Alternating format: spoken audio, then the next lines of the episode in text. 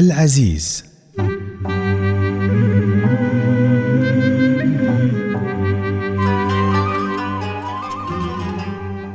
تبى تطلب شيء؟ تبى تسوي شيء في خاطرك؟ ولكن كل هالمطالب اللي تحتاجها أو تباها بإيد شخص ثاني بمقدورة إنه يلبي طلبك؟ اطلب. ولكن خلك عزيز نفس لا تنكسر. ولا تنذل للحاجة لأنك عبد للعزيز سبحانه اللي يعزنا ويرفع من مقامنا وما ننذل إلا لله سبحانه. علينا نتأمل باسم العزيز يعزنا ويحبنا ويرفع من قدرنا. سبحانك ربي العزيز. العزيز.